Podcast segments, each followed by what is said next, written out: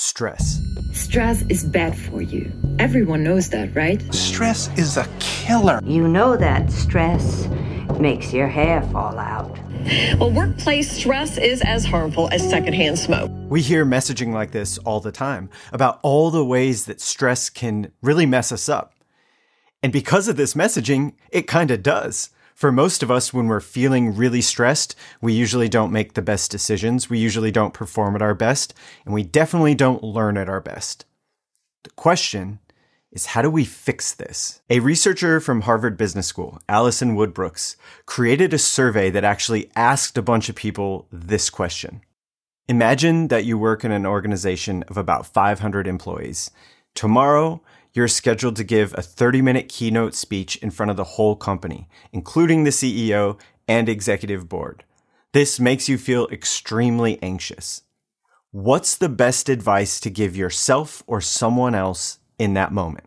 So they collect all the responses and they start to tally up the results. They found that about 90%, by far the most common response, was something like, calm down, don't worry, and all the different ways of saying that. Calm down, don't worry, don't be afraid, be fearless. It's no big deal. We've all heard things like this before. We've all said these things before. I would argue that's sort of society's default approach to talking about stress and discomfort.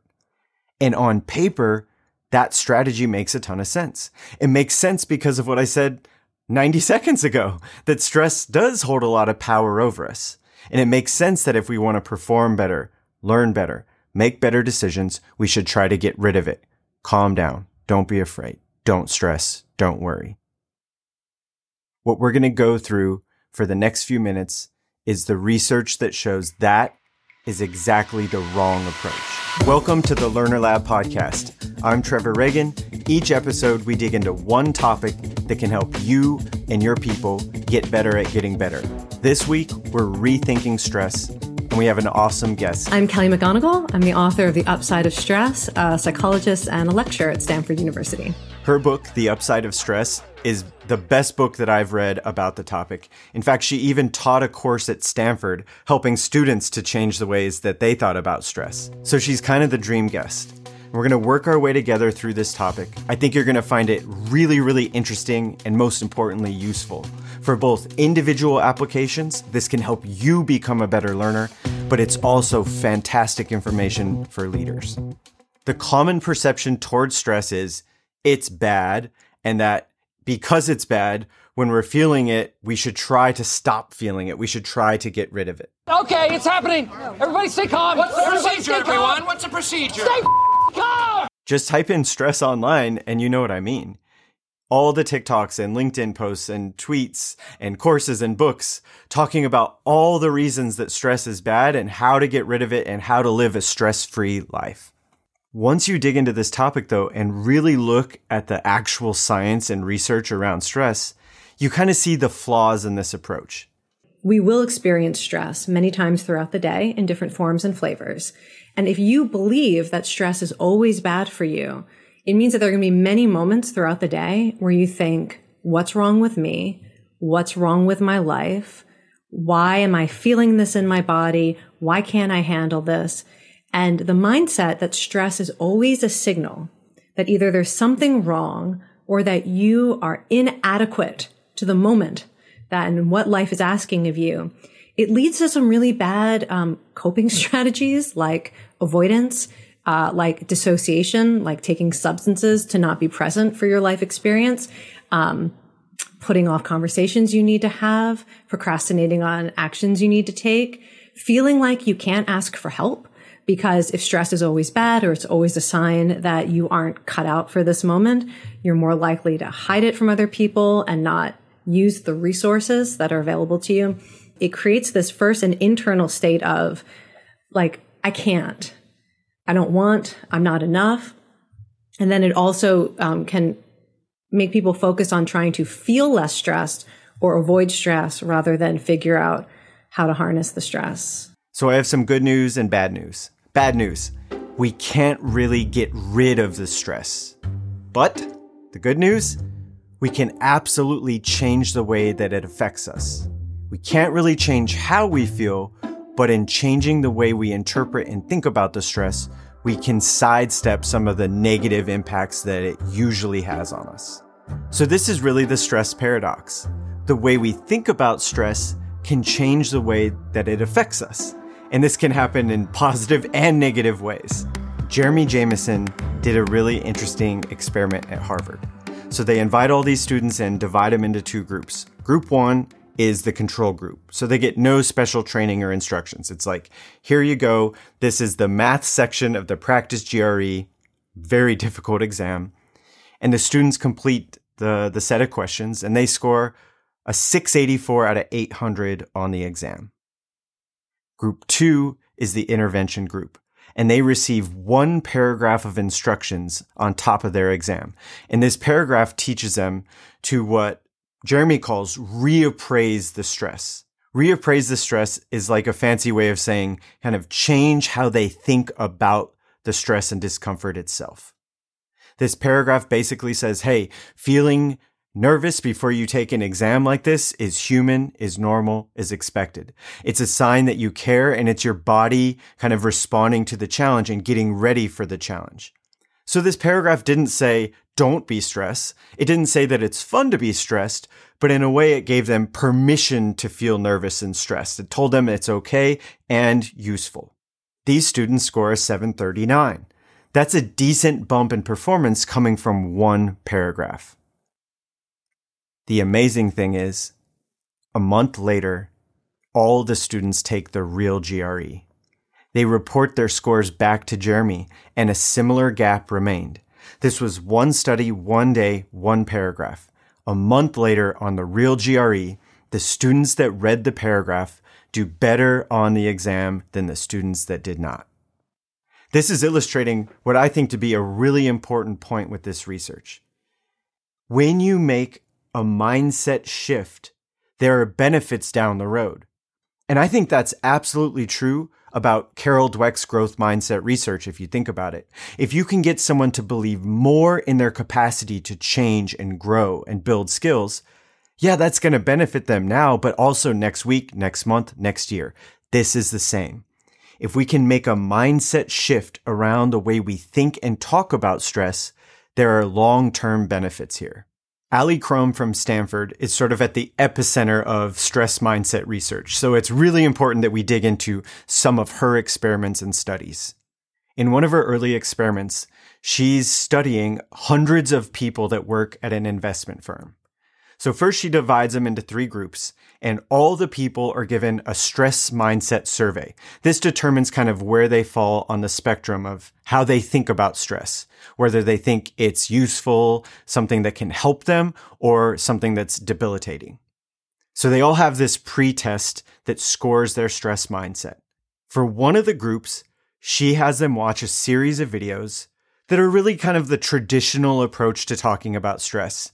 This is the stress is debilitating group. So the videos talk about the ways that stress can hurt learning, performance, and health. The second group is the control group. They don't watch any videos at all. The third group is what she calls the stress is enhancing group. They watch a series of videos about kind of the benefits of stress, the ways that it can help us perform under pressure, why we feel stressed, and different ways we can utilize it. So all the groups complete their training program, they wait a while, and they're measuring all sorts of things. At the end of the study, they found some big differences between the groups. First, the stress mindset measure. They found the group that went through the stress is enhancing training, their stress mindset actually improved. They saw stress as more valuable. And the group that watched the sort of traditional messaging videos around stress, their stress mindset actually shifted in the other direction. It got worse. The control group saw no major changes in their stress mindset. Then they looked at health. The group that went through the stress is enhancing training, their health symptoms actually dropped significantly. And then they looked at performance. And they found that, yeah, the group that actually went through the stress is enhancing training, their performance, their work performance improved over the course of the experiment. On the surface, the results of this study are important. It shows that a short intervention can change people's mindsets towards stress and that has a positive impact on their health and work performance. But as we dig deeper into the experiment, you start to see some even bigger ideas at play. Maybe the most important was there was no significant reduction in the stress for any of the participants. Everyone was stressed in what they do. They were working at the same place and facing similar challenges professionally.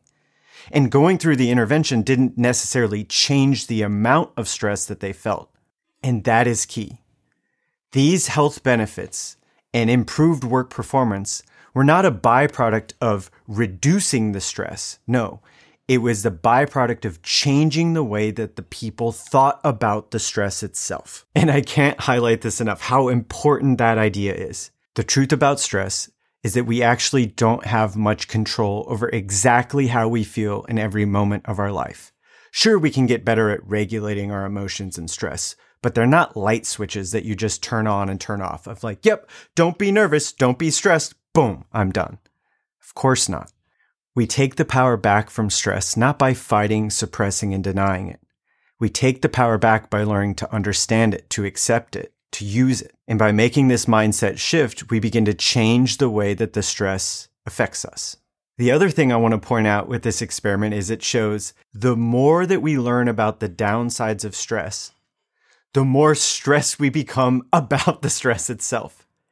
And this reminded me of a lesson that I learned from Susan David. She was a, a guest on season two of our podcast, and she taught us that there's a difference between type 1 emotions and type 2 emotions. She said type 1 emotions are how we feel in response to a, a situation, how we feel before a job interview, asking a question, a tough conversation, even how we feel before a first date. Type 2 emotions are our feelings about our feelings, and those are the ones that can really cause problems. As soon as she taught me that, so many dots connected for me. I can remember when I was younger, before my presentations, before my workshops, I would feel really nervous every time. And I'd be backstage and experience that type one emotion. I'm feeling nervous. I'm feeling stressed because I'm about to go out and talk in front of people. But almost every time I would slide into this type two spiral of freaking out that I was freaking out. I was kind of working under this assumption that stress and nerves were bad, that it was a sign of weakness that I was doing something wrong. I must be stressed right now because I didn't practice enough, or I'm not smart enough to do this, or I'm too young to do this, or I don't belong here. Because if I was older, smarter, better, or more prepared, I wouldn't be stressed. So you see, my perception and mindset towards the stress itself actually made it worse. I'm ashamed that I'm nervous. I'm freaking out that I'm freaking out. And it's all coming from this kind of flawed assumption that it is bad to be stressed. It's bad to be nervous. It's a sign of weakness. Since the day that I learned about this stuff, it has helped me so much. I've given over a thousand different talks now over the last 10 years. But the truth is, I still get nervous every time. Every single time, before, during, and after these presentations, I do feel stressed. But now I know I feel weird before the presentation because I really, really care how it goes. And we don't really know how it's going to go. A simple formula that I hope you never forget. Caring plus uncertainty equals discomfort every time. So yeah, it's actually really straightforward and really easy to never be stressed. Don't care about stuff and don't do things that involve uncertainty. You'll feel great. but if our goal is to grow, to connect, to lead, we have to do things that involve uncertainty. And we're probably going to care about those things, which means we're going to feel stressed. The ideal mindset is basically, first of all, it's super pragmatic, not necessarily positive, which is to say life is stressful People who have meaningful lives experience a lot of stress, in part because stress is often a signal of meaning. It's a sign that you care, and this is a moment that matters. And so the goal is not to avoid stress, and uh, I will probably not be able to construct a life for myself that is low stress and also high in the things I care about, like people and learning and contribution and adventure or whatever it is that you care about. So that's the stress paradox that in moments of stress, you don't want the stress almost always. But you do want the thing, the relationship, the role, the opportunity, the activity that is in some way the source of that stress. And so, you know, taking a mindset that's expansive enough to, in moments of stress, understand that. Um, and that, you know, often the stress that you're dealing with, you, if you can think about why you care, that can help. Or maybe it's thinking about who you care about so that it gives you a sense of this is the time to go connect with them or there, here's a choice I can make that puts that relationship first. So that paradox can also help us navigate stress. One thing that we have to be clear on when we're talking about shifting our mindset towards stress, this is not a form of toxic positivity of saying we have to feel positive. We have to feel perfect. No, it's going to be uncomfortable for most of us to take the math exam, to give a TED talk, to have a tough conversation. So changing the way we think about stress isn't necessarily saying that we're going to feel perfect. It's being open to the discomfort and realizing that just because we're feeling stress doesn't mean we're doing something wrong or that we're on the wrong path. We can't remove the stress and discomfort, but we can change the way we think about it. So go back to type 1 emotions, type 2 emotions. You can't get rid of the type 1 emotion, how we feel in response to these situations. But we can absolutely sidestep that type 2 spiral of shaming ourselves every time that we're stressed. There's a huge difference between I'm stressed because I care and there's uncertainty, and I'm stressed because I'm too young and not smart and don't belong. Not only does shifting our mindset towards stress help with performance, this can be important for the big stuff as well. So Jeremy Jamieson's work is great for looking at things like if you're feeling anxiety and your heart rate is increasing, you understand that in reality, your heart rate increases to give you energy, to fuel you. Your heart is trying to help you. So the question is, what if what you're dealing with is grief? What is grief for? That like, instead of your heart pounding, that feeling of like, some black hole vacuum sucking everything into your heart.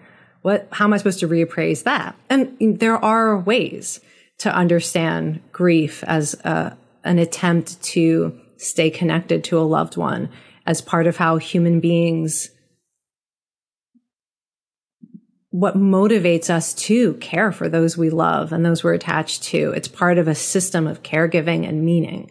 Um, and so I, think that what stays the same is not necessarily, you don't say to yourself, all right, grief is trying to fuel my performance, right? What you, what you think is you get curious about, I'm feeling something I don't want to feel. There are all sorts of things we can feel, inner experiences that we don't want and wouldn't necessarily choose. But we're having them because we're human and they are almost always an attempt of our body and brain to, to support us or you know, to, to help us understand what is important. Three ways of thinking about stress. One, feeling it before a performance that's important to us is a good thing. It is a sign that we care. And it literally is our body getting ready for action. It's mobilized for the challenge. So the increased heart rate, all of these things are good and useful for performance under pressure. Almost all good learning opportunities involve a level of difficulty and uncertainty, which means they're going to cause stress. So the presence of stress when we're talking about learning opportunities is usually a good sign that we're being stretched out of the comfort zone. And when the really hard stuff happens, feeling stressed, of course, is not fun at all. But it's a signpost of our values. It's a signal that we care it means that we're human. The thing I would really add, I'm so glad you brought in that that human part because it's it's this also acknowledging that human beings have a coping strategy that is we are able to make meaning moving forward, which is not the same thing as saying everything happens for a reason. Uh, but sometimes, you know, people want the latter to be true and they spend their whole time like thinking like why, why, why, or there was a purpose but the idea that you can make meaning mo- moving forward and that it's a choice. It is a choice that can often save us from a defeat response where we feel like our lives have been so so completely contaminated by some trauma or pain or loss or change or even something we did that there's like no option for redemption or meaning or a positive future. And one of these, one part of our stress response system is at some point, this desire to make meaning will kick in for most people. And uh, I think that's a really important part of the mindset to recognize that at some point, this is going to be what helps you. The desire to look for a way to turn your own stress into a way to contribute or a way to help others or a way to become better at, at what you care about. So, where are we at? We said stress is a part of all of our lives in big and small ways, and that our mindsets towards the stress can change the way it affects us. The best news here is that we can absolutely control this. We can make a mindset shift towards stress. Now, to help us do that, I think we're actually in a great spot because Ali Crum has continued to do really important research on the most effective ways of making this mindset shift. And then Kelly McGonigal, she has a bunch of reps under her belt and doing just that. Through the book and her course at Stanford, she's constantly working and iterating on the best ways to make this mindset shift towards stress. So we're going to draw on their expertise in this final section. A few months ago, Ali Crum actually published a big paper about the ways they've improved their stress mindset interventions. And they've shown that you can get a stronger and more lasting effect by presenting the material in a more balanced way. So not just stress is bad or stress is good. No, presenting it to the people kind of like we did today. Stress can be good or bad, but what really determines its effect is our mindset towards it. And then they talk about how powerful mindsets can be, and they help people understand that mindsets are something that can be changed. And then they provide sort of a three step process to dealing with stress. They call it acknowledging stress, welcoming stress, utilizing stress. Acknowledging is sort of just admitting and accepting the fact that we are stressed. Welcoming it is understanding that there's value in it. It's preparing us to take action. It's a signpost of our values. And utilizing it is instead of shaming myself for feeling it, I learn to accept and understand it and own it. I realize why it's there and I can use that to help me connect, take a step in the right direction or find meaning. Something that I will often do in mindset interventions where people have invited me into this space to, to think about mindset, stress mindsets, is to ask people about a time in their life that was undeniably stressful uh, or something that they did in their lives that was undeniably stressful. Um, but it could be a health crisis, it could be a divorce, you know, whatever. It was really stressful. And then to ask yourself things like, what do I appreciate about myself, about how I got through that? Start to acknowledge some of your own strengths. Um, what did I learn from that experience? Uh, did that experience strengthen my relationships or my values or my priorities? And then to think about that experience as a set of resources and insights that you bring with you to every new stressful experience. And so a big part of the mindset of being able to face stress is having this kind of self trust that is earned through experience. And my guess is that your life and the life of anyone listening to this is full of evidence of your own capacity to learn, to grow, to show up, to get through, to reach out to others. And so part of a, a good mindset intervention is to look in your life for that evidence. And also, if you are trying to change other people's mindset or pass this mindset on to others, it's to tell stories that reflect that. Another effective strategy is to think about how you would share this with someone else. No need to overcomplicate it. You don't need to do like a 90 minute PowerPoint about stress for someone. The studies actually show us the way. Think about the, the, the studies that we shared short interventions, that paragraph, reminding people that it's okay to be stressed and nervous.